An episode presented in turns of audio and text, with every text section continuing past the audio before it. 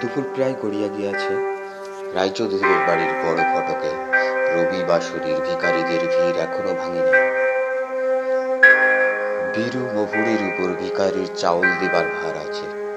কিন্তু ভিকারীদের মধ্যে অনেক অনেকে এ পর্যন্ত সন্দেহ করে যে জমিদার শম্ভুনাথ সিংহের সঙ্গে যোগ সাজসের ফলে তাহারা ন্যায্য প্রাপ্য হইতে প্রতিবারই বঞ্চিত হইতেছে। ইহা লইয়া তাহাদের ঝগড়াদ্বন্দ্ব কোনো কালেই মেটে নাই। শেষ পর্যন্ত দারোয়ানেরা রাগিয়া ওঠে। রামণী, গৌরী, সিং দু চারজনকে গলা ধাক্কা দিতে যায়। তখন হয় বুড়ো খাজানসি মহাশয় নয়তো গিরিশ গোমস্তা আসিয়া ব্যাপারটা মিটিয়া দেয় প্রায় কোনো রবিবারই ভিখারি বিদায় ব্যাপারটা বিনা গোল যে গোলমালে নিষ্পন্ন হয় না। রান্না বাড়িতে কি একটা লইয়া এতক্ষণ রাধুনীদের মধ্যে বসসা চলিতেছিল। রাধুনী বামুনি, মুখ্যদা, থালায় নিজের ভাত সাজাইয়া লইয়া রণে ভঙ্গ দিয়া সরিয়া পড়াতে সেখানকার গোলমালও কিছুটা মিটিল। রাধুনীদের মধ্যে সর্বজয়ার বয়স অপেক্ষাকৃত কম। বড়লোকের বাড়ি। শহর, বাজার, জায়গা পাড়া গিয়ে মেয়ে বলিয়া ইহাদের এসব কথাবার্তায় সে বড় একটা থাকে না। তবু মুখ্যদা বামুনি তাহাকে মধ্যস্থ মানিয়া সদু ঝিয়ের কি অবিচারের কথা সবিস্তারে বর্ণনা করিতেছিল।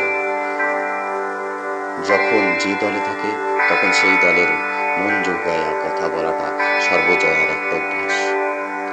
এই জন্য তাহার উপর কাহার কোনো রাগ নাই। মুখ্যদা সরিয়া পড়ার পর সর্বজয়াও নিজের ভাগ বাড়িয়া লইয়া তাহার থাকিবার ছোট ঘরটাকে ফিরিল।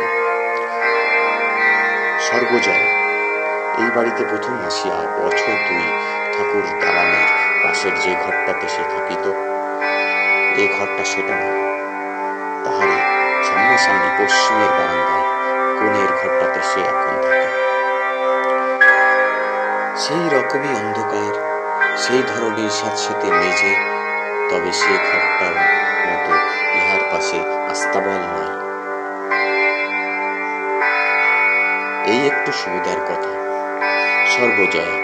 তখনও ভালো করিয়া ভাতের থালা ঘরের মেঝেতে নামায় নাই।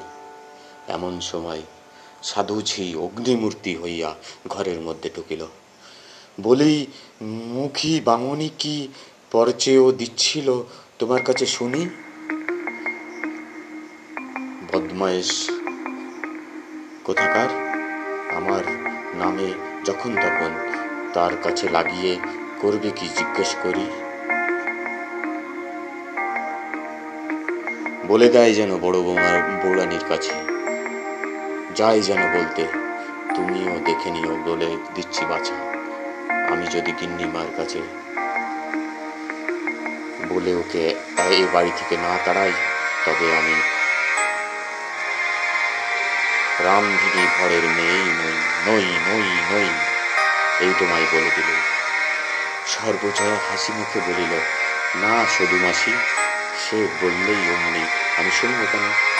তাছাড়া ওর স্বভাব তো জানো, ও যখন, ওর মনে কোনো রাগ নেই। মুখে হাওয়া করে বকে, এমন তো কিছু বলেনি ও। আর তাছাড়া আমি আজ দু মাস, দশ মাস তো নয়, তোমাকে দেখছি আজ তিন বছর। বললেই কি আর আমি শুনি? তিন বছর এই বাড়িতে ঢুকেছি। কই, তোমার নামে? শুধু যে একটু নরম হইয়া বলিল অপু কোথায়? দেখছিলে যে? আজ তো রবিবার, স্কুল তো আজ বন্ধ। সর্বজয়া প্রতিদিন রান্নাঘরে কাজ সারিয়া আসে, তবে স্নান করে।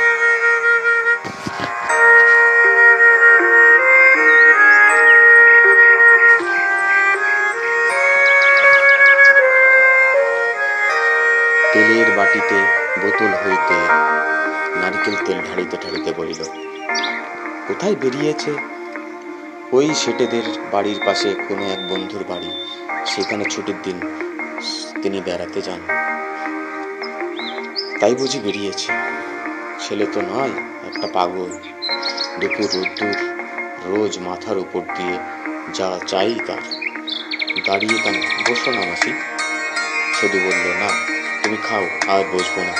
ভাবলুম এই কথাটা গিয়ে শুনে আসি। তাই এলুম বলো ওবেলা, মুখী বামনিকে একটু বুঝিয়ে দিও। খোকাবাবুর ভাতে সেই দইয়ের হাড়ি, বই করা মানে বুঝি নেই? নেই বুঝি? সদূর পেটে অনেক কথা আছে বুঝলে দেখতে ভালোবাসটি বলো বুঝিয়ে সদুজি চলিয়া গেলে সর্বজয়া তেল মাখিতে বসিল। একটু পরে দূরের কাছে পায়ের শব্দ মুখ চোখ তুলিয়া চাইয়া দেখিল বলিল, ও রোদ্দুরে, ঘুরে ঘুরে তোর মুখ একেবারে রাঙা হইয়া গিয়াছে। বস বস, আয়। ও মা আমার কি হবে? অপু ঘরের ভিতর ঢুকিয়া একেবারে সোজা বিছানায় গিয়ে একটি বালিশ টানিয়া শুইয়া পড়িল। হাত পাখানা সজোরে নাড়িয়া মিনিট খানিক বাটা বাতাস খাইয়া লইয়া মায়ের দিকে চাইয়া বলিল এখনও খাওনি, এখনও নাওনি বেলা তো দুটো, সর্বজা বলিল, ভাত খাবে দুটো?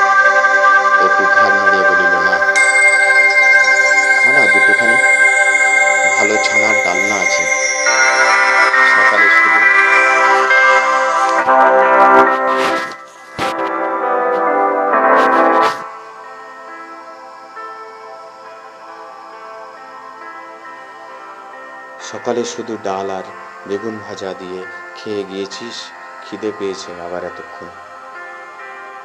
খানা দুটোখানি। অপু বলিল, দেখি কেমন? পরে সে বিছানাতে উঠিয়া আসিয়া মেঝেতে ভাতের থালাখানি ঢাকনি উঠাইতে গেল। সর্বজয়া বলিল ছুস নেই থাক এখন। মেয়ে এসে দেখাচ্ছি। অপু হাসিয়া বলিল ছুস নেই কেন? কেন? আমি বুঝি নে মুচি আমি বুঝি, মুচি ব্রাহ্মণকে বুঝি অমনি বলতে আছে, পাপ হয় না? যা হয় হবে। ভারী আমার বামুন, সন্ধে নেই আন্নিক নেই, বাজ বিচারের জ্ঞান নেই, পেটো জ্ঞান নেই, ভারী আমার। খানিক পরে সর্বজনা স্নান ছাড়িয়া আসিয়া ছেলেকে বলিল, আমার পাতে বসিস এখন। অপু মুখে হাসি টিপিয়া বলিল, আমি কারুর পাতে বসি না ব্রাহ্মণের খেতে নেই কারুর পেটে।